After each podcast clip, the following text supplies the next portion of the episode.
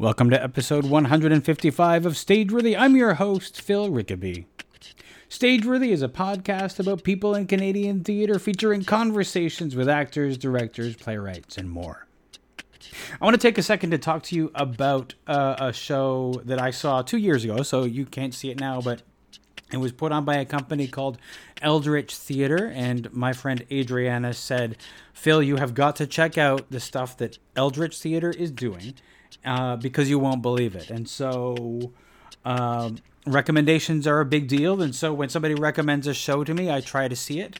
And so, I went with my friend Haley, and to be honest, our minds were blown. Um, Eldritch Theater combines uh, theater and magic and puppets and horror and uh, it was like nothing I had ever seen. I left elated. It was the kind of show that left me elated when I left. It was it was I marveled at what was what was accomplished by one man, magic and puppets. Eldritch has a new show coming up, and I wanted to take a second to talk to you about that because we partnered with Eldritch on the podcast. So we partnered with them to uh, for a contest to give away uh, some tickets um, to uh, the latest show, Space Opera Zero, which is not one man puppets and magic. It's uh, two women, one man puppets, magic, and who knows what all else.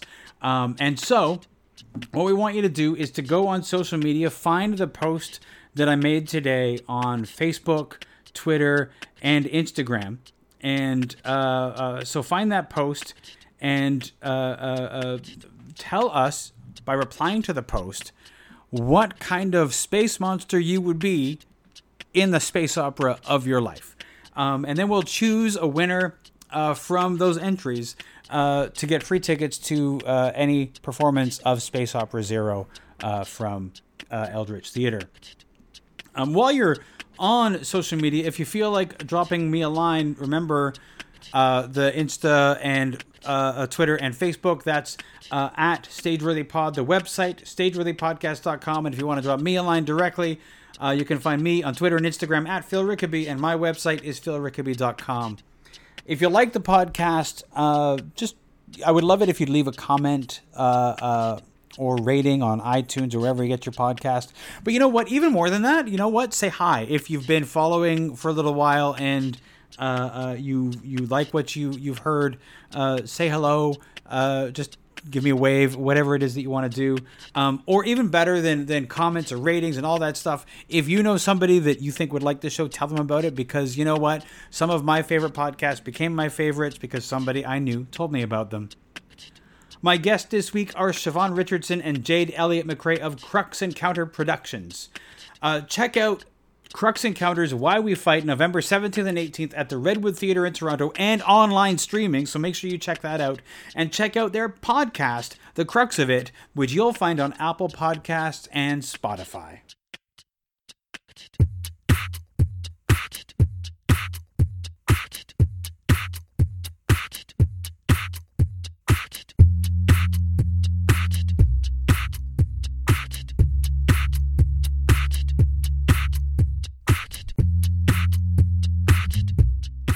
It's the actually I find it harder the the smaller houses without mics is always the worst, and that's when your technique comes back. Yeah. And it's amazing how you, people rely on it, and then it goes away, and there's whole new generations that can't do it. I, I was talking with um, when I was in the rehearsal hall at the opera. I was talking with the guy, and we were talking about uh, we were talking about opera, and when opera tries to be tries to do something else, and but there are things that are called for it because it's opera and the vocal production that you have to get. And when musical theater, like things musical theater can do, because we're not real, we're not in in general, it's being mic'd Yes, yeah, yeah, yeah. so yeah. that it it it does it can do different things Mm-hmm. with the voice because it's not requiring the same production yeah, as no, an opera absolutely. voice is. Yeah, I mean, of course, there was a time when nobody was mic'd. In the in the musical theater. and- Kind of, I kind of miss that. well, I mean, that as soon as you added amplified instruments, you had to mic the. You, you can't tell where anything Yeah, is. exactly. Yeah. So, um, so let's uh, start talking about stuff. You've got What the the new the new company. yes, So, so I don't. I know nothing about this. So tell me. Yes. Well, tell this me is about and it. this Yeah. is the big thing. This is what we want to talk about all night tonight. Um, so Jade and I are. I don't want to play with that because Yeah. it's going to make sound. It's okay. Nobody Just breathe. don't need you to freeze. Jade and I are starting a theater company. Well, it's a performance company because Mm-hmm. Okay. it's not just about bums and seats. But let's start with this. Okay. Is uh, it is a company of resident actor fighters. Okay. so that all the work that we do is great theater, Mm-hmm. of course, uh, but also has very strong elements of stage combat Mm-hmm. and uh, fighting in performance. And so that that might go anywhere from classics to new pieces, Mm-hmm. from from serious, deadly, horrible revenge tales Mm-hmm. to slapstick Right. Right. Right. because the amount of skill and timing and interpersonal connection it requires to do that stuff effectively. Yeah. So um, it the idea born, grew out of many things, but one of them being what a joy it is to work with people at a high skill level. Mm-hmm. So we wanted to give ourselves the opportunity to be performers in an environment where we're working with people of uh, something closer to an equal fight skill. Hmm. Yeah, it's interesting that most of the stuff that we've worked with, it's always as fight directors, we're always working. And I don't want to say down, that's not the right word, but you're, you're working with beginners a lot of the time. Oh, sure. So you end up teaching as much as you're directing. And Yeah, so like yeah. the first thing you do is like, here's how you hold a sword. Yeah. This is how you move back and forth with it in a way that makes it look like your character knows what they're doing. you know, and so when Siobhan and I started talking about this, it was about, well, what if we started a company of actors who knew those things and what could we create then? Mm-hmm. What would that look like? And that brought us to the thing that audiences more than likely have never seen a professional do this work. They've always seen amateurs. No, that's true. That's true. Because So- you're right. We we whenever um, I've done stage combat, it's there. There are a few people who've done it in like unless they've been to a theater school that has it. Yeah. Even then, chances are they did it.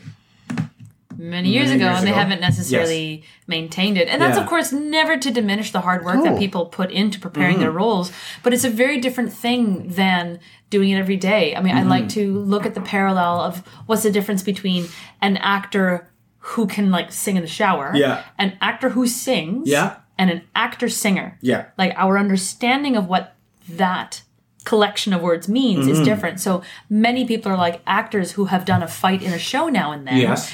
as opposed to on the other end of the scale, which is the actor fighter who Yeah. works this stuff all the time, perhaps works daily on on these particular skills, which means that they have a different facility with the physicality Mm-hmm. than someone who's like, and then I'll I'll pick it up out of the back closet and brush it off in time for the show. Sure. Yeah, well, the training part's of the part where we're really interested. It's like what to get to the stories we want, the communication that we Mm-hmm. want, to the ability to do the things that we want was going to take the training Yeah. and a dedication to it. Yeah. So that we could then start with a blank slate and then create something not only for us to play in, but the art form to flourish in as a separate and complete performance art Mm-hmm. as opposed to just an add-on to a show. And it doesn't mean that the shows we're going to be working on are specifically only fight. No. But when it comes to that, it will be done at the highest level Yes. possible. Yeah. And Siobhan loves to say the the the national ballet of stage combat.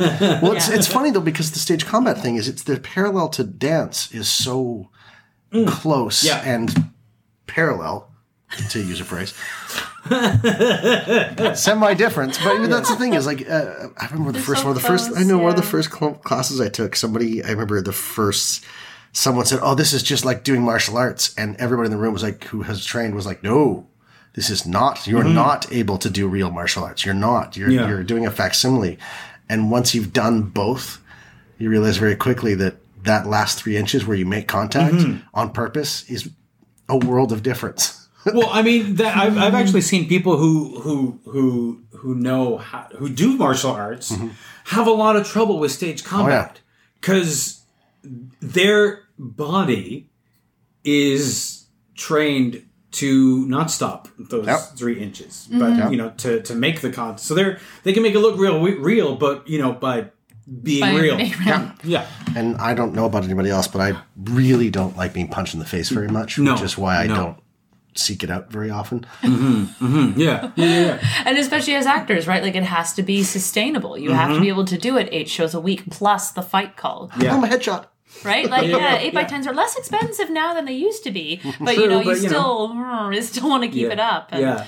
yeah, Well, I mean, it, it- you were saying about about you mentioned like slapstick is one of the things that, that Mm-hmm. can be done, and I'm you know as somebody who has a s- as you know a slight obsession with the silent era yes, we, we've reasons. done a little bit of that together. for yeah. reasons. Um, the amount of work that say a, a Buster Keaton or a Charlie Chaplin, Right. like they were virtuosos in their in their physicality. You know that takes work. Yep. Yeah. And and Practice. you and- can't just do two weeks of rehearsal and be No. that good. You know, a slightly more recent example, Lucille Ball. Like, Hmm. there's all those anecdotal stories of um, spending hours and hours on a single um, blow up a paper bag and burst it gag Mm-hmm. Yeah. to get it hilarious, to Yeah, get yeah, it yeah. perfect, and it's that kind of dedication to to single moments and then stringing together those single moments Mm-hmm. and stringing together those single moments in concert with another person, and each person is slightly different. Not only is their physical instrument slightly different, the psychology they bring to it is slightly different, and we're all slightly different on different days. So, uh, part of what we have the joy of doing is diving into how deliciously complex this art form can be when we're looking at what are the various minutiae that we get to work with when we get past that first layer of well i hope this ends at the right point i hope this sword stops at the point i want Yeah. it to but now we can go it does stop at the point i want it to and i, I've got, hope it ends. i That's- hope it i hope it stops Nobody dies today. um, uh, but but when we said get that, I was like, oh my god. You know, I've, not not gonna lie, I've, I've I've been involved in a show where that was that was actually a question one night. Yeah. oh yeah. You know, yeah, I've been hit on Yeah. stage repeatedly by the same person. It was mm. unpleasant. yeah, Yeah. So that n- when we're working with an ensemble that's together all the time, Mm-hmm. then we can really start playing with those the minutia of that distance. What are the tolerances there? If we Sure. use a, like a mechanical term, um, how how close can we get? Can we get within give or take one centimeter? And what does that do for our sight lines? What does that do for our audience? What does that do for the actors Yeah. moving off of each other? Because the stimulus then becomes very different, and the trust built between us is very different. Well, if you're if you're working together all the time, um, then there is a certain amount of trust and a certain amount of comfort that comes from like there's there's the trust that just naturally is there because you work together so much. I Yeah. mean, could Jackie Chan have done all of the things that he did if he didn't have his dedicated team of stuntmen that he worked with every day, all day? Probably yes, he could. Well, possibly it- yes, but, he could, but but it would be a lot more difficult. Yes. And the things he did do became more possible because he was with people that would throw themselves onto the line. Yes, As he did. there's there's no way that he could have done all of those set pieces if he didn't have absolute trust with people who knew Oh, yeah. him and he knew that. And the rig- but also the thing mm-hmm. when you do stunt like that, you're putting your lives in the riggers, and the Oh, yeah. riggers are usually generally parts of your team, and the mm-hmm. team is like, oh, literally, I'm literally suspended over this now. Jackie's different because he generally didn't use rigging. He no, just that's threw true. himself Yes, off he just like threw hope a yeah. Hopefully Right. somebody was going to catch But him. they were Yeah. ready there with a with an ambulance and an ice Yes, pack. they, he knew the ambulance driver. You know, yeah. Oh, he's so insane. I love him. the best possible. I mean, I mean, insane. And just like there's never there's never gonna be another one of him because No, because nobody else is going to do that kind of thing. the dedication though that he had as shouldn't say had, but he doesn't do the same stunt anymore. But Yeah, but I mean, we we've been talking about this too. Is that part of what we're looking to foster with this company is also the evolution of the art form. Mm-hmm. Like it's it's not that it's not happening on its own, but if you look out there at, at programs like So You Think You Can Dance and how dance has evolved over the last decade, Mm-hmm. Yes, um, yeah. because of those kind of programs and watching the physicality of people develop, and also science is is Mm-hmm. moving ahead, right? Like we have older uh, Olympians than we have ever had before because science can support the body doing that work. Mm-hmm. Yeah. So, which which is great for someone who's like, oh, I'm starting to starting to, I have to warm up and Yes, I have to yeah. cool down. Right, the body is starting to do different things. Yeah. So the excite one of the excitements for me about this company is we're giving ourselves the opportunity to see where this art form can evolve, not only with how science can support us and Mm-hmm. how the research that we're doing then feeds into like, ooh, this is this is historically accurate. And look at these martial artists we're working with. Oh Mm-hmm. wow, there's time in there that I didn't realize existed before. we just created time. um, uh, but also science, um, but also taking a look at what people are just doing. Like parkour is a thing now, and how do we Yes. put that into our into our shows, into our theater shows, and how do we add that to our martial skill and our martial storytelling? And what does that what does that do for our storytelling and for the art form, and how how does that affect our audiences? How do we bring it to new audiences? Is the other thing we're looking at. New audiences, pray tell, Jade. Please, Jade. What? Well, what do you mean by that? Do expound. Siobhan, Siobhan and I were talking about this, and I I had an idea, and we were talking about it and furthering it. And I'm an old theater hand. I've been doing film and theater my whole life, but I've always preferred like, since birth. I, I literally preferred uh, theater to film. I love film. and I love the perfection of it when it comes out at the end. But I've always never really understood as an actor how little my performance mattered until it hit the editing room Yeah. and the director and what they were telling me because what I would think of a bad take, they put it. I'm like, wow, that looks pretty great, and I didn't see that at all. You see, or you see the daily, and you're like, eh, Yeah. and then you see the film, and you're like, whoa, hey, look at me, I'm all handsome and stuff. But I mean, Uh, the film is film is is is really a, director's and, an editor's medium, Sure, right? Yeah. but unfortunately, the theater is waning or dying or not being as prevalent in our society. One of the things that really stuck, the, the real beginning of this for me was the thought that films used to be made of plays and books, mm-hmm. and now plays and books are being made of films. Hmm. And when that started to reverse, really interesting things started to happen to the mm-hmm. theater because it became less relevant about the stories we were telling. In some ways, this is a mm-hmm. large, broad stroke thing.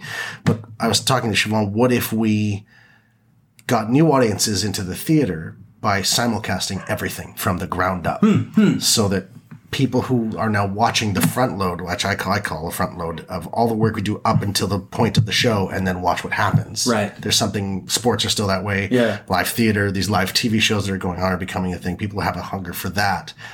If we can make that a thing, mm-hmm. that puts audiences anywhere in the world that we need to produce yeah. less bums in seats, less money for house mm-hmm. costs, less runs of shows, but still from a live theater. So the experiment we're really running, aside from making a home for stage combat, is to create a home where theater can thrive all over the world with a single show. and especially with something like what we do while violence and storytelling is like so fascinatingly so prevalent and everywhere there's something about like the uber nerdery of what stage combat and western martial arts and, and martial arts and performance is that um, we would like to reach all of our all of our friends and colleagues around the world who have a particular nerd like or- passion yeah. Yeah. for for this work and and at the same time reaching reaching people everywhere with a, with a particular kind of work that we're doing in theater but let's say you live even 3 hmm. hours away you can't necessarily come and see it. And I've always been very excited about the idea of well it was a big question for me. How do we reach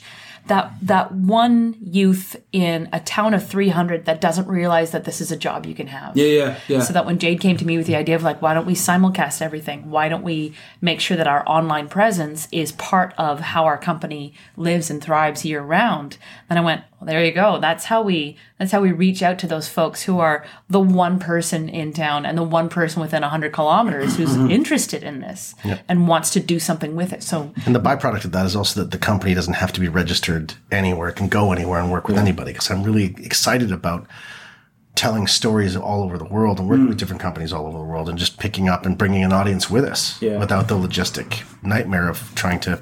Get bums and seats. Yeah. Now, when you're spot. talking about simulcasting, everything, are you talking about just performance, or are you talking about like like rehearsals, like like when you say everything, we're do you working, mean everything? Yeah, we're working on a comprehensive program now. Siobhan and I are of the older school, let's say, of development of things. Mm-hmm. I'm a believer of not. And this is where I'm getting old in my age. I don't put things out that Mm-hmm. aren't that aren't finished. Right. That's not to say that we don't want to show how things are made. But there'll be a tailoring of that content, so the content will Sure. be available through different sorts of Yeah, things. Yeah, we're definitely and- looking for like a certain level of polish and a certain level of finishedness to what we mm-hmm. do. Um, because it's a different thing to put out like, oh, this is the really hard part of rehearsal where we all feel awful, and this is where Yeah, we yeah, nobody knows what they're doing Yeah. yet. Um, that's not to say that we never will, but certainly when we're establishing the company, we're definitely looking at Yeah. saying this is where we're looking at going, Yeah. and then we will um, we'll look at opening up further and further parts of the process as we go. Yeah, we've got but that's some if you want the first look at that, you should join our Patreon page. Yeah, we've got some stuff in the Yeah. works that will there'll be a combination all the way through with live and canned, as it were. So there'll always be, we think, as we're developing access to performers and so forth, there'll be a, we're working on some Twitter stuff and we're working on some live video Like Instagram vloggy type takeovers and things, and so there'll always be an, ac- an, an, uh, an ability to access the company through an audience, but it'll be the performances will be curated and created in such a way it'll be exciting for everybody. It's interesting. I was just talking with Sue Edworthy um, this past week, and um, one of the things that she mentioned is that we forget because we do this all the time Yeah. that our audience doesn't know Yeah. how like everything that happens to them is magic. And what do people want to do when they see magic? They want to They want to know the secret, right? And so to be able to give people a glimpse behind the curtain and to see um, that sort of thing is is sort of a uh, it's a gift to them, but also like they get to feel like they're they're in the know. They're in the know now. It's very much about striking that balance. Like, yeah. especially so as we're talking, we're like establishing the company. So that's why we say that it's at first, it really needs to be about like, this is what we make. This is how we, this is our take on it anyway. This is what we make. So there's a sense of like, what, what are we looking at as far as the, the end product we're moving mm-hmm. towards? Mm-hmm. And then we can look further and further into the process and a few secrets of like, well, this, this took 10 hours to make. This moment actually, for whatever reason, this scene came together in an hour. We have no idea. Or, Yeah, or we have strong suspicions because this is the one, this is the discipline everybody's super comfortable with. Mm-hmm. So, of course, it came together like that. Yes. And we're also teachers at heart as well. So part of the company's component at some point will be online lessons and teaching and access to us that way as well as saying, Oh, I want to learn how to do that. It's like, well, we can help you do that even if we're not in the same city. Yeah. Not all the time. Sometimes you need, I shouldn't say sometimes. At some point, you'll need to be in a room with somebody. Yes. But that doesn't mean you can't learn a lot satellite with things. And the way technology is going with, you know, VR and AR. AR, uh, So excited about augmented it's, reality. it's going to be very interesting and Nice. play with some of that. one of the things have you ever seen just like thinking about like the behind the curtain stuff. Some some opera companies literally show behind the curtain stuff with like quick change stuff. Like Oh, wow, i've seen yeah. some uh, a couple of videos of like the just here's and they have a timer. It's like and here our chorus comes off stage as one as one character. 30 seconds later they have to be on stage as something else. Yeah. here's what happens. And they just sort of like have this video that sort of runs showing all the things that happen behind the scenes. And, Yeah. and i know i ate that up i know a lot of people ate that up because it was like oh my god is that all that stuff that happens? I'm telling you. Scene changes Yeah. and The most I ever had, I think it was, uh, I had a costume change that was in 11 seconds. Oh, wow. Yeah. Full that- costume. out of the Lord. From a full three piece suit into a jailbird outfit Hmm. and a new entrance. And with professional dressers, I ran off the stage and stood with my arms out and ran back on the stage 11, 11 seconds later. They did everything. Yes. I was like, and I just step into my shoes, step up, and up I go. You know, all, I mean, all the secrets of one, one does need professional Oh my dressers to really make that work Oh I'll tell you, a team of people to do I've, that I've done a lot of quick changes in my life, but that one I was like, this is amazing. yeah yeah yeah yeah, yeah, yeah. You know, Yeah. shout out to the technicians. So, are, are there are there people who are already part of this company aside from the two of you? Yep. Yes. All right. So, so are they people that you that you have worked with before? Are they new to you? Like, what? How did you find the people who are going to be part of the company? Hmm, that's it's a complex. It's a it's a bit of a complex question only because we have, um, oh goodness, um, we have so many people around the world that we would just desperately love to work with, which is part of our reason for wanting to travel the company. The people who are with us right now are some of the most beautiful souls and wonderfully beautiful hearted people uh, that we know. Yeah. Talented. Yeah. So, uh, how did we find them? At this point, it was people that we knew we could spend lots of time with and uh, whom we knew we could work with. And luck was part of it. There's a couple people who was like, oh, how are you here? This is fantastic. Please come and be with us. Yeah, and it and the company will grow and expand, Mm-hmm. and we're doing sort of a bare bones at the beginning of just the people we wanted to work with, Yeah. and not to say who were available because I don't mean that that's why they're in the company in any way, shape, or form. But it actually worked out that we were all here. At Yeah. some point, the biggest dream is this: that the company will exist with all the people we can get from all over. Sure, yeah. Like the cherry pick the people that we want to work. Like we have uh, li- a friend friends in Finland that we want to work with. Yeah. And, when you we know. when we conceived the company, we are like, wouldn't it be great to work with him? It's like, yeah, and he would do it. It's just we're not there yet. Yes, yeah. It's And not when we- like transplant his family to Canada kind of a place. Yeah, right so- exactly. Yeah, so when we get there, it's going to be that'll be Mm-hmm. closer, and then there's also concerns, of, not concerns. There's uh, conversations to be had with how we make this art Mm-hmm. in the professional theater world and film world, because we've got to make sure we do all across all our I's and T's with unions and all Right. that stuff too. So we've got to make sure all that's Is that is that something that, that is a concern at this point? Like you don't know exactly how that's going to work, or There, um, so uh, Equity and ACTRA don't have um, clauses yet for specifically live simulcasting. Yep. There is um, like live capture. There is the opera has a clause for live simulcast if it's for free for an educational purpose to a particular kind of institution. So the unions don't exactly have a clause for this yet. So it's part of the conversation that we're having right now. Um, is how do we how exactly do we figure that out and what serves the art better what serves Yeah. the artists better and so that's that's part of a, a conversation that's happening we're not the um, we're not actually the only people who are looking at some of this, uh, but we are some, among very few that we are aware of. So it's part of it is us talking to these other folks who are looking Yeah. at simulcasting for live theater because they're doing quite a bit of it for uh, for music. For so symphonies Yeah. are uh, simulcasting quite a bit, um, and it's slightly different than. Broadway live Yes. in quotation marks because they're maybe capturing it in front of a live audience, but they're often doing pickups. right? um the live now the live stuff that they're doing on television the nbc stuff is all live they're doing that Yes. one thing Yeah. but the budgetary constraints and the the li- Well, rather and- and seemingly those- lack of constraints. yes, yeah. and those- yeah, there's that. well i meant ours but not theirs yeah, our, Oh, yeah, our yeah. budget don't allow for that same pay of 7000 people for one show kind of thing Mm-hmm. No, but there's there there is certainly technology is changing Yeah. the way that, Breakneck that theater is is created and and and, and consumed Mm-hmm. It would- and the people who are making who there there are there are gatekeepers yeah who are not capable of moving that fast Yep. Yeah.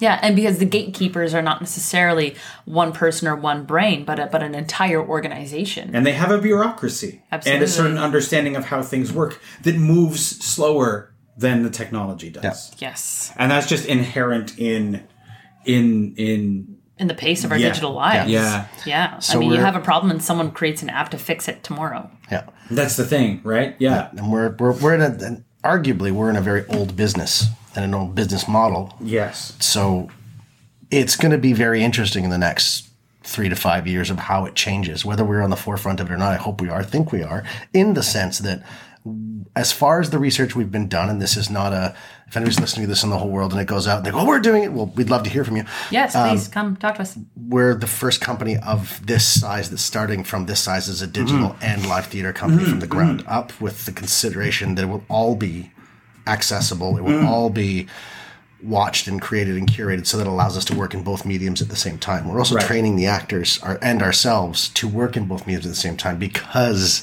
there's an inherent difference how the, the two digital lens captures in the human eye. Yeah. And it's really important to me from the very beginning and Siobhan, if I may speak for you in this one moment, Yeah. that live theater is still the major a major component. We will still do film. We'll always Yeah. do short films. We will have desires to do create films you can only do on film because the stories are exciting. Mm-hmm. But the live theater component, there is something about that that I'm not willing to lose Sure. in my life and in the world. Yeah. So if we can somehow help shift to both that we can people can watch on their devices if they wish Mm-hmm. while still realizing that people are doing this right now right in front of you here we go good luck yeah And that's part of the joy of what we do is this idea is as theater actors, we um, uh, a colleague of our Megan, a colleague of ours, Megan Cook, who's in Vancouver, uh, she said it to me best. I think when we fight, we are often running a sprint at the end of a marathon.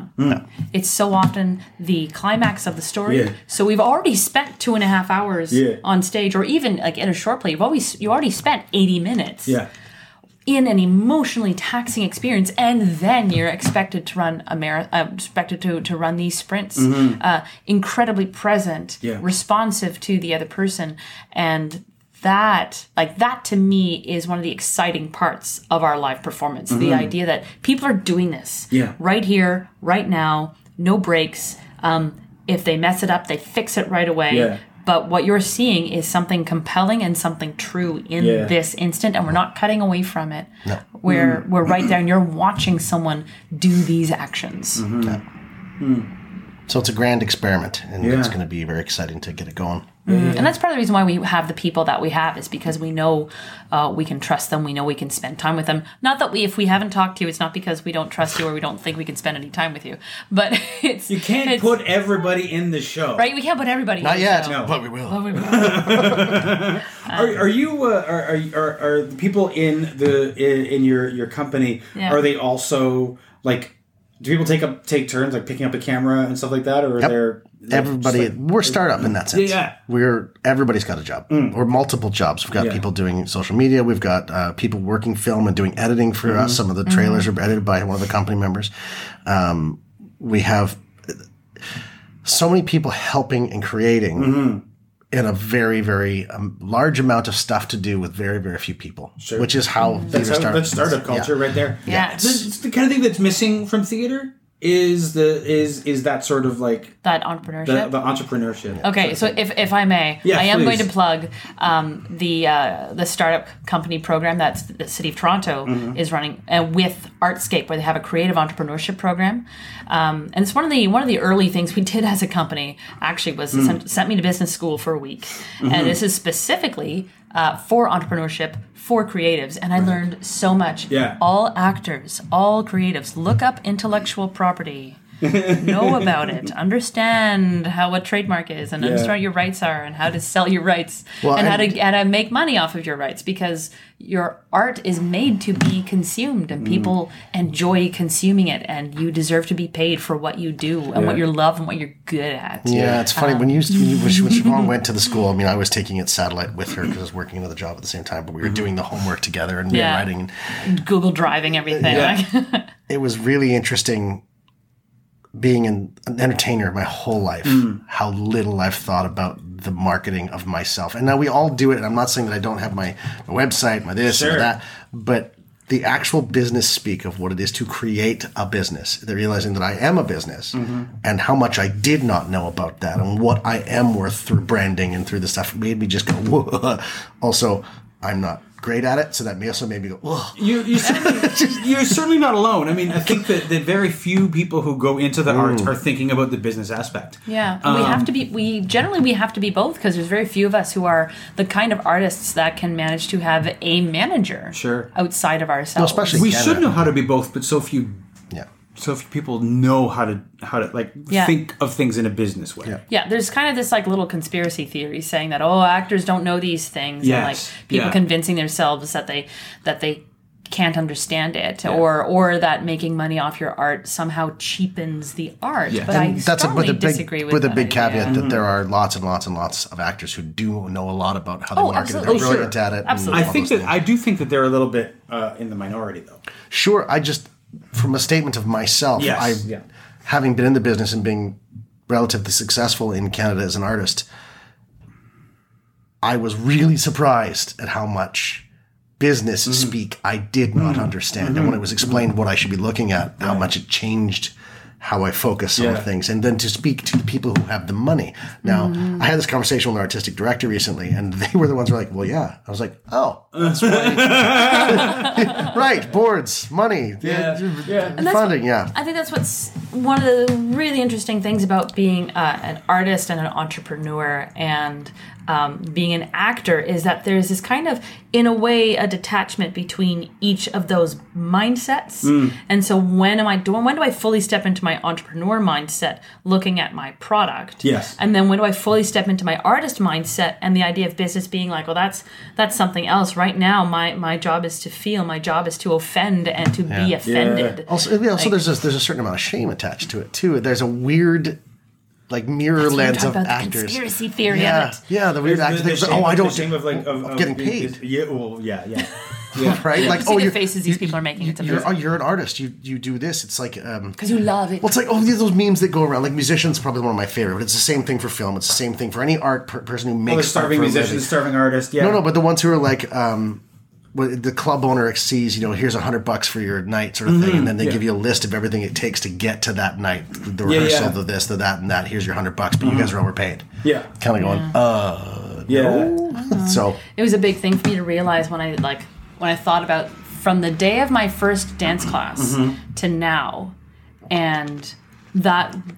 So I'm bringing all of that into my rehearsal space, whether I'm there as a performer or whether I'm there as a as a fight director or some kind of collaborator. I bring all of that with me, and that's not a small amount of experience. You know, I don't have a piece of paper to show you that I've done that. No. But that is a, a very particular skill set that I have built Mm-hmm. for that, and part of what you're part of what you're paying it is for that. They say like going to a graphic graphic designer, hand them an enormous amount of money, and they give you a logo in ten seconds. It's like I could go to someone else for half of that, sure, but it's going to take them ten times as long to give you what I just gave you in ten Yeah. seconds. Absolutely. It's that understanding of all your history, everything you've ever seen, read, felt, heard, done, studied. All of that is your history Yeah. and your background and your schooling, and you bring that into the space with you. Yeah. It's also interesting you were saying about, you know, the, the musician and all that sort of stuff. Yeah. So, you know, we like we follow a musician, you know, they get a hundred bucks from the from the club owner and then they sign a, a label and what do we say about them? Yes, They sold out. Sold out. Yeah. So so they're getting paid and now we respect them less. Which is a weird which is Yeah, a yeah. weird thing, conspiracy right? Yeah. theory. Yeah. Well, and that's and hilariously, that's not going to be my problem much longer because you know labels and all that. All artists are becoming self-produced with this Well, wave of the future. But right? that's that's something that that I think and that's why the unions need to change a little bit. Yep. Because they don't They're not it's, they are slow to see how I, as a producer, am not necessarily exploiting myself, the actor. yeah. Yeah. You know, Yeah. uh, but they're they're sort of like built to to protect the actor from the producer. But when Mm-hmm. the producer is the actor, help help me, help yes, me. exactly, exactly, And it's yeah. it's there's a lot of stuff around this topic that's very interesting. I have heard Mm. it said recently that there's also great fear around it because nobody really knows what's going to happen. It's moving so fast Mm-hmm. and so breakneck that some people don't want to touch it. Of course. Because what do you do? And also there's a there's one thing that I'm actually really nervous about is that it is the Wild West right now a little bit because it gives every artist the opportunity, if they're allowed, if there's unions who are not involved in the moment, if you're if you're an unrepresented artist at the moment, you can put whatever you want on the internet. Mm-hmm. Yeah. And watched more than a Hollywood film was made last year. It's Yeah. possible. And that there's something really brilliant about that and Yeah. wonderful. And I like that it's sort of unregulated at the moment, but that doesn't I don't want to take away the safety of the actor being paid fairly for their wages or the, do you know what I mean? The Oh, conditions. 100%. There's there, there's a fine there's a fine Yeah. line. It's like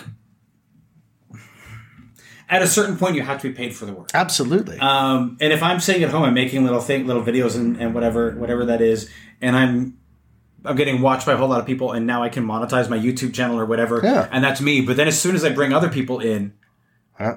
they are now contributing, and I have to be able to pay them. yeah, absolutely. And so it can't that part can't be Wild West. We have to acknowledge that everybody who's participating in that is is part of the process and therefore needs to be com- compensated. Right? Yeah, and at the same time, just I have no answers for this, but No. you know, put it up on YouTube. Well, how much of your money then is YouTube getting Mm-hmm. in in that? So there's there's some questions there as to how are we accessing our audiences and who's actually making the most money and who deserves to be receiving a little bit more for the product they're putting out. Mm-hmm. I have that's one. Well, like, it's really it's a really No, no, no, interesting thing. Like uh, the, going back to the same model of Yeah. protection, like the new way to dissimulate music right now is the streaming services. Yes. and I hate to say as a musician as well that I'm a member of one of them, but I love it because I have access Yeah. to all the music in the world and I use it all the time and it's so wonderful. Yes. And then you think about was uh, the one recently I think it was Bruce Springsteen. I may be misquoting that.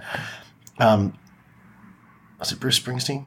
Anyway, one of the biggest artists in the Yeah. world had said they released what they made for that song in a month. Yeah. And it's one of the best, most popular songs in the world, and it was like $127. Yeah. Like, Well, like Born to Run or something, and you go, who's who's getting the money from that? It's Exactly. not the artist; it is the platform. Yeah, and that's So- that's something we do have to fix while still keeping it affordable. Because one of the things that's great about these things is that people can uh, enjoy brand new artists Mm-hmm. while still being performer. I mean, like, I'm really interested in how. Like a band like Walk Off the Earth is doing to me because Oh, I'm- I'm- like, absolutely. huge fan. I'm a huge fan of these guys. I would love to work with them at some point. And Walk just, off the earth when you need a when you need some fights for your next video. Hey, you did a video called Kung Fu. We could do Kung Fu too with our company. That would be awesome. Um, Yeah, just saying. yeah. Shameless plug. Absolutely, yeah. Joyful plug. Yes. the, the how they started on the streets of Toronto, then through the YouTube, and then when they put all of their stuff up through through Patreon, through YouTube, through whatever, and they're one of the best touring concert Mm-hmm. bands in the world, and they do these covers all the time, so they're making money, they're living and working, but most of it comes from tours now. But they did it from the very beginning as a free platform thing, while still getting paid. Well, that's. I mean, that is the, Based that on is the thing. views, Is right? is is the Premium they're models. not getting a whole lot from the from the YouTube videos, or I don't know. um, Maybe Well, they went maybe- viral with the Yeah, guitar well, thing. the thing is, they, they did, and so maybe there's there's money coming in. I know a couple of people who were making money off their their YouTube ads for a little while, um, and making a pretty decent living at it. But um, that's one thing. But you know, the the the streaming services do not give what the artist is worth no, um, no. they will however they could be seen as as much like walk off the earth like their money is coming from they're doing like fucking stadium Yeah, shows. now they are for sure. Yeah. so like that is what's is is you know that that selling stuff tickets Yeah. merch all of that stuff So things I learned at the Creative Entrepreneurship Yes. Program Mm-hmm. is some of these ideas of like how do you how do you plan for growing your Mm-hmm. business? I think sometimes we go, okay, I'm going to do this, and then and then I'm going to be fine. Mm. But it's also I, I just find this joyful creativity and going, oh yeah, there's this thing we might we might engage in. Yeah. Ooh, here's a way to talk to our audiences, Yeah. and just exciting ways to go. This is the thing I want to make, Yeah. and I want to find that 1,000 people Mm-hmm. who want to see it and would like to give me $3 a month to do that. Mm-hmm. Yeah. Like, and all the exciting ways that you can you can reach those people and you can talk to each Mm-hmm. other about it and then the next step of then how do i grow that to the next level and then how do i Mm-hmm. grow that to the next level i've heard it said that canadians tend to think small and i'm excited to go Mm-hmm. okay what don't how do i know what i don't know where am i thinking small and where do i go well how could i how could i bring more of this Yeah. to more people in a bigger more exciting way yeah there's a creativity to it there's it's an interesting thing. I'm, we're going i'm about to go way off topic here Um, yeah, we don't do that ever.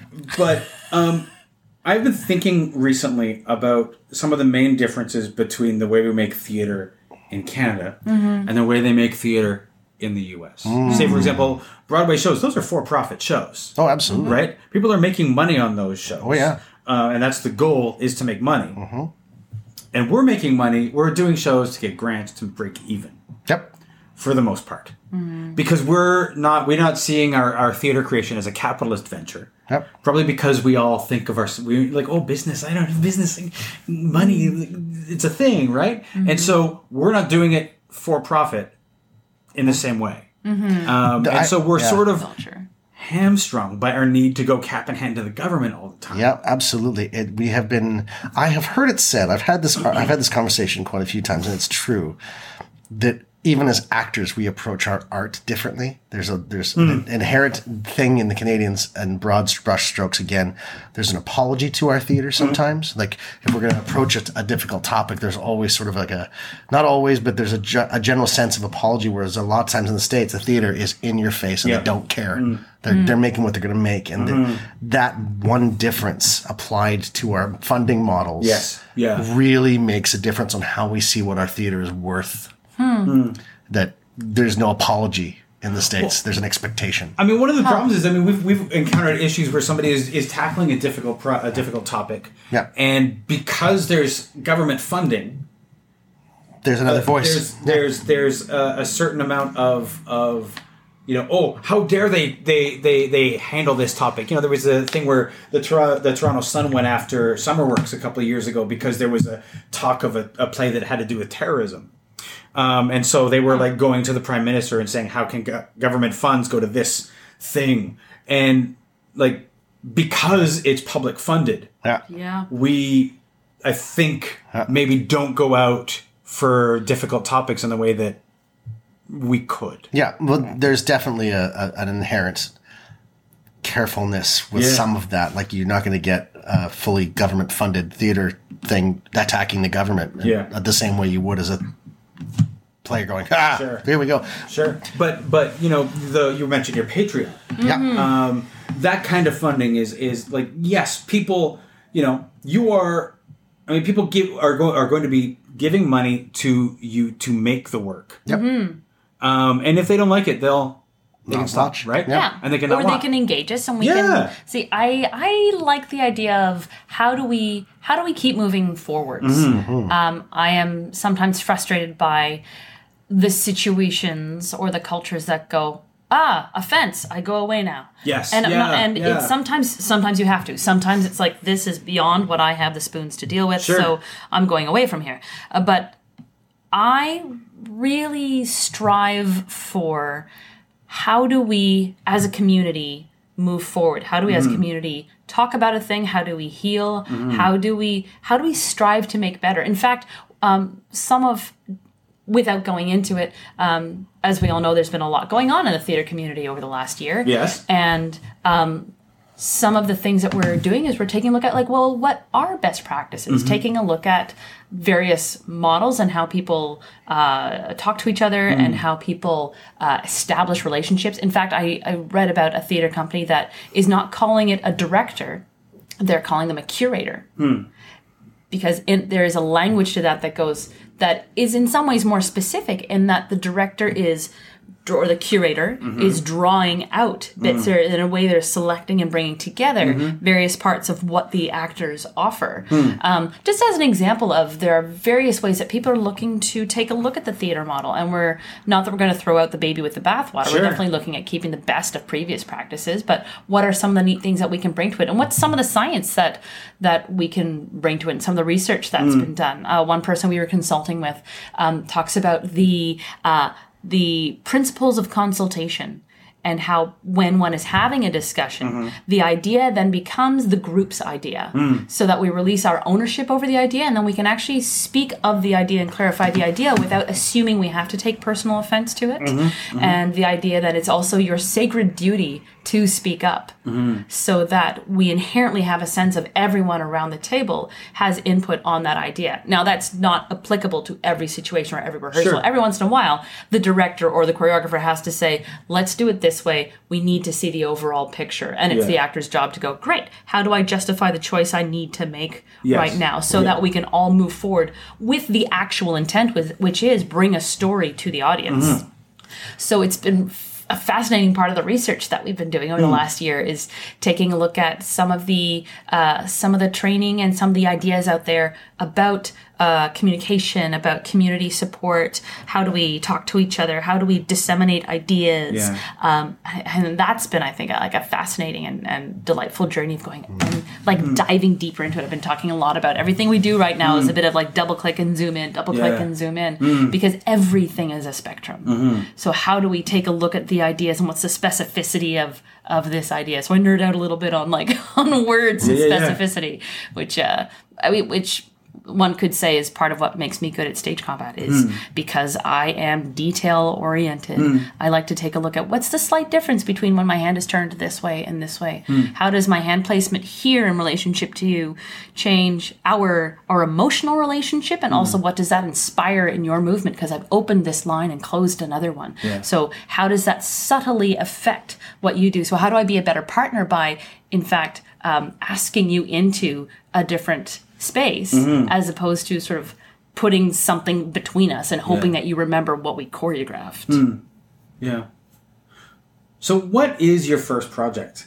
Our show is called Why We Fight, Okay. which is a fun way for us to get some of the ideas out of our heads Mm-hmm. and onto the stage because part of the impetus for this show is to is to get to express that like uh, part of the reason I do stage combat is because I love the communication of it. I love the movement. I do love the form. As someone who, you know, spent my childhood doing ballet, there's something to me that is intrinsically uh, fulfilling about taking specific shapes in concert with somebody else. So part of the aspect of it is why do we as performers engage in this art form? Yes. Yeah, there's a whole. Uh, th- th- we originally came up with the title. It was the idea of why we as humans fight, but it mm-hmm. also disseminates into why we tell the stories, why we're still fighting, why we're mm-hmm. interested in it, why we mm-hmm. like action movies. Why all those questions are inherent in that idea. Yeah, because as a society, we don't necessarily like violence, but the top grossing films are all action. We. The, our, our, our, our, our feelings about, about violence are complicated. Yes, very because complicated. we like it. In fact, in some cases, we love it. Mm-hmm. We also don't like it. Football. It depends on what. There's there's Yeah, a there's so context many- to yeah. it. There's there's like how how deeply involved am I personally Mm-hmm. Yeah. in in that violence and how deeply involved do I want to be? Am I someone who enjoys watching MMA or am Mm. I someone who wants to who is training to be in the octagon? Am I someone who uh, watches only romantic comedies but there's also that part of me that gets a real thrill when it comes to the duel part of Yeah. it? Yeah. It's it, it- one of those one of the, the things that I'm I'm always it, it sort of fascinates me, and I, I've I've sort of like people are like so why theater why not uh, why not film and I'm like okay so here's here's my thing mm-hmm. is um, we watch volume violence on film and television all the time. Yep. Mm-hmm. However, a slap on stage almost always gets a vo- verbal reaction from the audience Uh-huh. that never happens in a th- in, in a movie or television Yeah. It's uh, there's a there's because a it's right there. yeah dissemination of it. Yeah. And that's part of the thing we're exploring with our company and with the show itself is what's the difference between the two mediums? A, Yeah. how we're capturing it, but also how to deliver both of those experiences to both audiences at the same time. And it's very different with fight work than it is with straight up scene work mm. because of the, the movement of it and the, the magic trick Yeah, yeah. of it is really different. Yeah, and that's the thing that's really technically interesting about what we're attempting to do is that the magic trick that we're creating has to be different on two different levels while working at the same time. Mm-hmm, so mm-hmm. that's exciting for us and terrifying all at the same time. And, oh, good boy!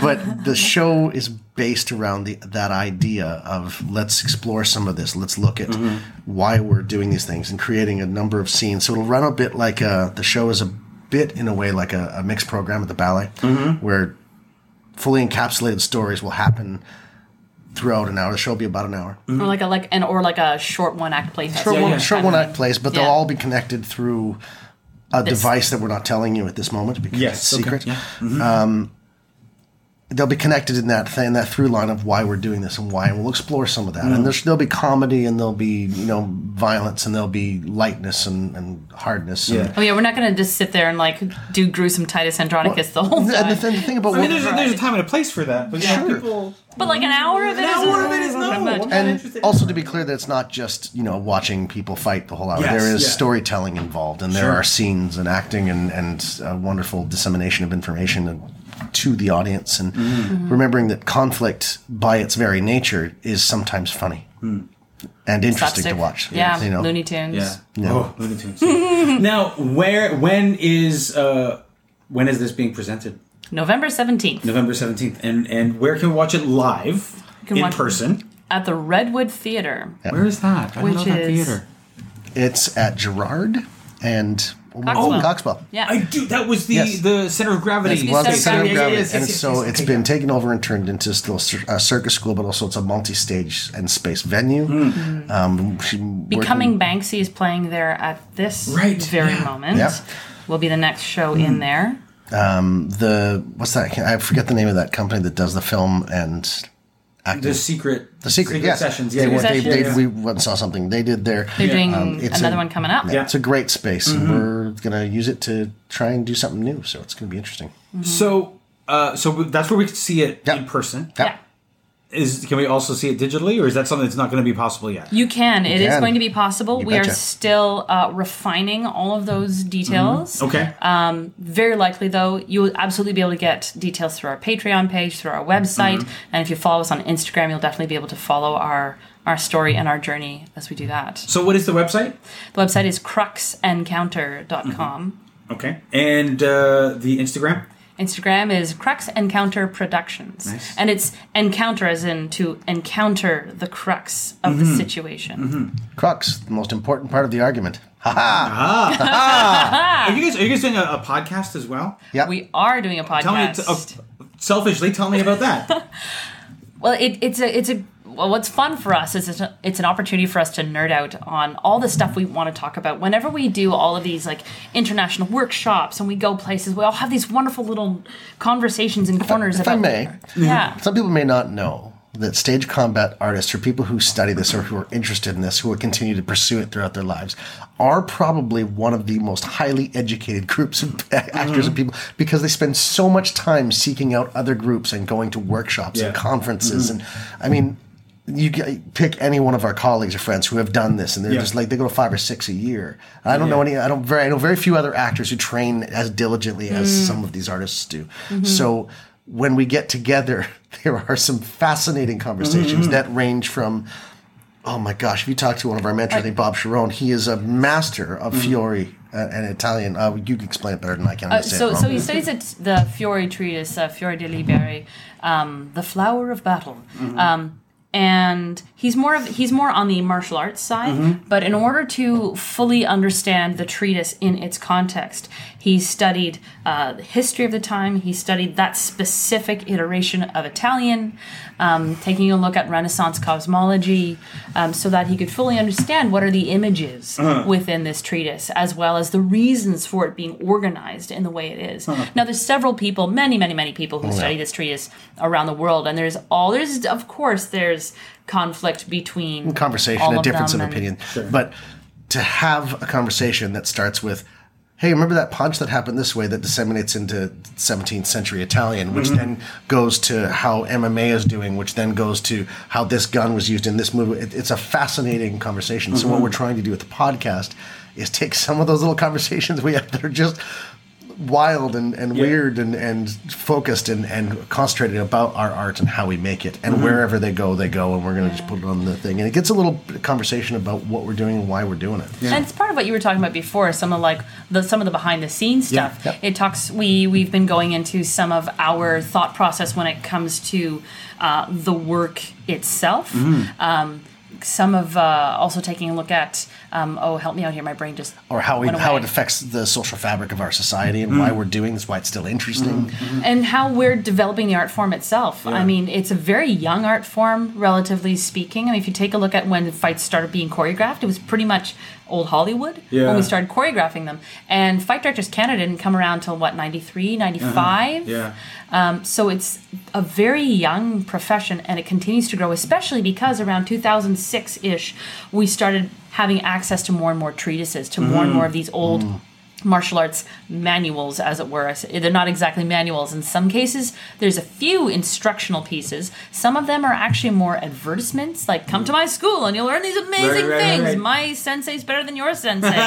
Whole bunch of that in there. Or like, Yeah. this is this person is teaching this way and it's teaching our young men to kill each other in peacetime when you read Silver's treatise oh my goodness i'm gonna have to read that on the podcast See, here we go. So Th- this good Is, so for the audience, this is Oh. exactly what happens in our conversations. Someone will go off on a top, and then we'll get really excited, and that's the direct. We'll go that direction until we ping off something. It's, it's fascinating. So one of the things that's really we're spe- uh, Siobhan was just speaking specifically in that context of Western martial arts, but we also discussed Eastern martial arts. We discussed how it affects us in society. We talk about comedy. I would love to talk to you about how you see slapstick and what the parallels Oh, sure. Ooh, yeah. we do, idea. Yeah. and what how they did it. I mean, Buster Keaton. I'm I'm a I'm, I'm unbelievable. He's, I'm such a fan of his work. But it's funny because I, when I first started watching silent films, I was like, "Oh, Cha- Chaplin, Chaplin, Chaplin," and then all of a sudden I started watching Buster Keaton. I was like, "Yes, Oh, Chaplin was I good." love but Charlie Keaton, Chaplin. you Keaton- totally nerded out you made his Oh, hat and everything Oh, yeah, yeah. Oh, I did. I, full I, on. I did the I did the research. Was like, how do you make the hat? yeah, and Yeah. like well, just from a stunt and Oh, fight yeah. perspective. I mean, especially a stunt perspective.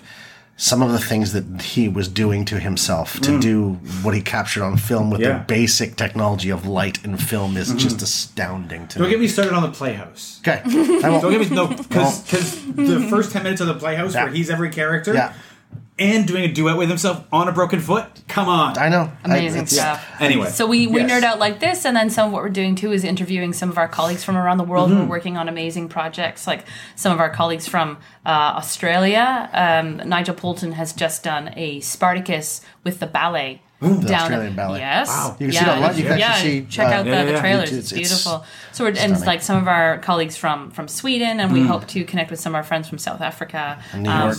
and New York, New York absolutely. friends. So we've got lots of people that we want to bring on. But our first season is going to be uh, about eight episodes, and uh, it's something that we're going to continue doing year round because we're looking at not only are the shows that we're producing, but also what is our like lasting culture throughout the year, and inviting people into like what we we talk about doing this year round. So inviting people into that, so they see that what we do is not just a we gear up for the show, we do a show. Hey, that's three months of the year, but it's a twelve month a year process. And also, the process goes into the creating. That one of the things I love about being a fight director and fighter and, and all those things that as a director, I find it interesting how deeply we delve into the psycho- psychological aspects of martial arts and fighting and what it does to the psyche. And, and we are very focused in, in some of that genre, but it, it, it really goes to the human nature of why we're doing this. And that's just our first show, but Yeah. every time we come up against it, what, just to break it down for a quick second, what happens when a fist hits a face? Mm-hmm.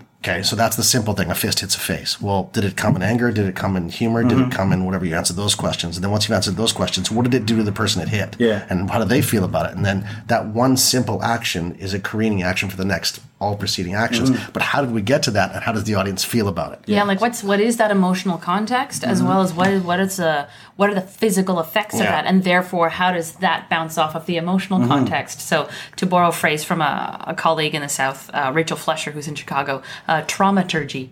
What is the traumaturgy of that moment? Yeah. So we can. It's like it's it's just like your text. Your movement is just like your text. You have to look at it with that manner of detail in order to really mine it for all its information. And so it doesn't just become, hey, look, punch, punch, punch, but it becomes, oh, effect, cause, and effect, cause, and effect. And once we do all the deep dive in each individual moment, then we can really start working on the overall encapsulating scene and how that ballet of violence will move through and tell the story that we're trying to create and tell the make the points that we're trying to make within the text and the and the, the movable text and the mm. mm-hmm. movement of the bodies. And so it's just it's that stuff's really fascinating. Mm. Um, it's funny. We were talking the other day about in one of the podcast recordings. We were talking about how what we do is specialized in such a way that when we're in a room as a fight director, a lot of the time the actors, while they do amazing research and they're I'm, I'm do all the work they need to do.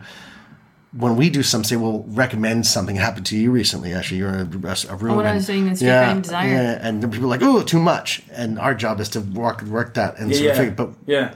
To explain to those people that do this, we think about this stuff all the time. Yeah, yeah. Not in a weird way, but like the cause and effect of it. Yeah. and we spend time in those moments and really dissect what would happen and how you feel about it, how the Mm-hmm. character would feel about it. Like we're really comfortable with that idea of like Yeah. we can think about it and we can consider it, but also at the same time that doesn't mean that we're capable of doing it in our real lives. And Yeah, I think of that's course. like some of the audiences and some some performers discomfort with violence or with violence in storytelling is because I can think of it, can I actually do it? And I think that's part of the question that we pose. Mm. Yeah. Part of the question we pose is under what circumstances could you come to this level of violence? What would what has to be taken from you? What has to be threatened upon you?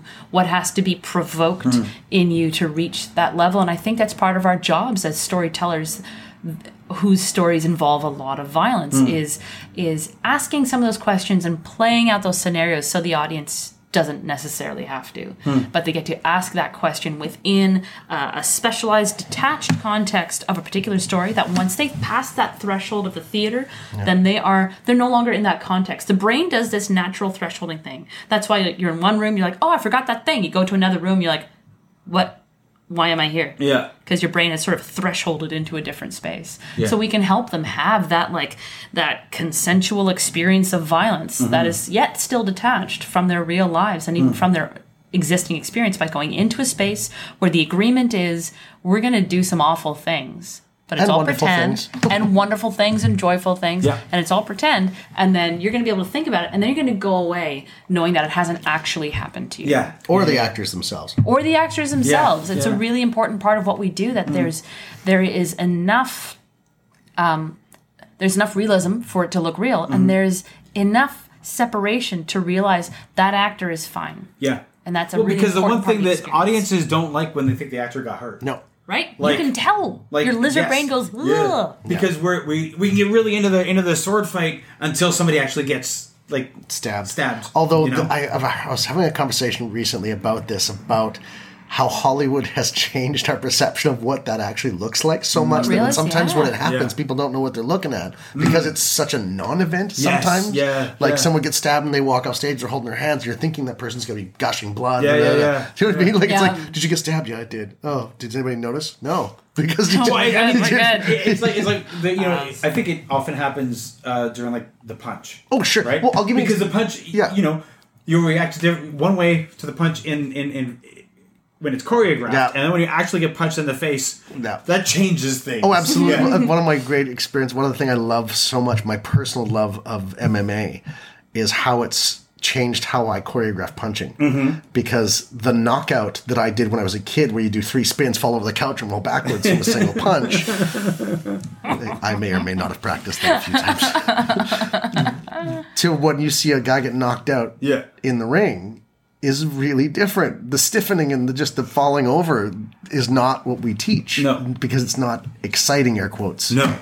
to, to look at, but that's the reality of it. And would an audience? Anyway, that's a whole different yeah, yeah, yeah, conversation of whether they'd recognize. But what they do realize is violence happening in real and violence happening. There is that Mm-hmm. Yeah. lizard brain thing Yeah. where it's like something's really wrong and I need to run away from this now. Yeah, yeah, their, their instincts take over that. Well, especially when you're in a theater, when we're breathing together Wow. like that, when we're in a space sharing energy, you can feel that subtle shift of like the people on stage going, "Okay, stay in it, stay in it." Yeah, yeah, yeah, Or you yeah. can notice just that that slight change as the actor's body moves, or maybe not slight change, like someone does a shove poorly and then goes head over heels over furniture. Where you're like, I feel like that's not the I way that was like supposed to go. just got hurt when they landed. Yeah, or like You know? the thunk Yeah. is really an uncomfortable thunk. Yes, like some yeah. of that sound design is actually is mm-hmm. also part Yeah. of what we do. Yeah. and yeah. we also we want our audiences to be uncomfortable within the realm of the story. Yes. Not uncomfortable as people. Well, that's the thing. It, it is a subtle difference. It's like we need to make them uncomfortable because of the show, but we don't want them to be personally uncomfortable because something terrible just happened on stage. Yeah. And Yeah. the thing is, as we delve into different versions of what our shows will become, Mm-hmm. our trigger warnings will get different. Like if you're coming to see, and the difference between this, this is where I get back to the nerding out for us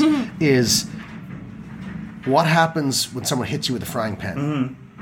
So that's a simple question. I've got Yeah. a cast iron frying pan. If I smack you in the head with Like it, for realsies. oh, that's going to sound horrible. Yeah. But if I add the bong, Well, then it becomes funny. right? yeah. also how I swing my arm, my arm with the frying pan Yes. becomes funny or not. My intention with what I'm doing that action. So mm-hmm. all of that deep dive with a single action Yeah. is one of the things we have to be very mm. interested and careful about is how we're uh-huh. crafting that for the audience to have that experience. I feel very lucky that I'm choreographing a, a few shows right now, and like I did a streetcar named Desire, and there was a couple of like, hey, and then do it this way, oh, oh, and the whole room kind of like, sorry, folks, sorry, okay, everyone okay, good, okay, continuing on, Yeah. and then I'm uh, doing Rochdale up at York University, and it's like, all right, so Shimon, make sure this is funny. I'm like, okay, Make sure, make sure, sure- that's exactly what you want to hear. Make sure this is hilarious. I'll be watching and timing. Yeah. Every once in a while, I'm choreographing something and I burst into laughter because it's like, I'm sorry, my brain just went to the funny version of this. Yeah. Yeah. Or, Yeah. or sometimes when the room is a bit like, oh, this is hard, I'll go, and then we do this version in the comedy Yeah. version of this show, just you know, to help the actors like to. survive Yeah. the end of the day. Yeah, we want to make sure of it. That's the, one of the things we love about stage combat the most is that people sometimes forget that what we're doing as artists Yes. is magic tricks. Yeah. And that what we do is a dance with each other and we're in it and it is not hard on us at all. In the sense that there, yes, there's lungs and there's physical ability, but the violence of which we are performing on each other is not violence to us. No. We are sharing that energy backwards and forwards. Yeah. But you, the audience, are horrified by what you're seeing because it looks like Yes. you're trying to kill each other. Absolutely. I think that's like my favorite part of what we do is that beautiful paradox Yeah. where we on the inside are having this like joyful communicative Yes, experience yeah. and the audience is having a completely Yeah. different Yeah. experience. Yeah, we love what we do. It's so much fun. Yeah. Awesome. I mean, t- to be sure, there are some times where we look where you look at a thing, you go, "Ooh, yeah." As an audience member, this is this is difficult. So how we craft it has to be considered. But Mm-hmm. when we're doing it, then it's just I don't know. We were joking about, "Nah, it's not me." oh, somebody's popular. Oh, wait, hold on. Somebody got It can't be me. It can't be me. My phone's not on. Oh crap! It is me. I knew it. You know what though? You knew I it. just got a new cell phone case and I put it in and I flipped up my. Oh, He was all so excited about his new no, It was me.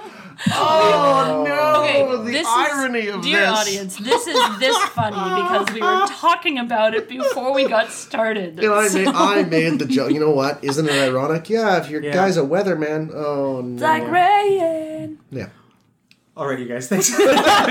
Thank you so much. It's Thank been you a lot for of fun. having us.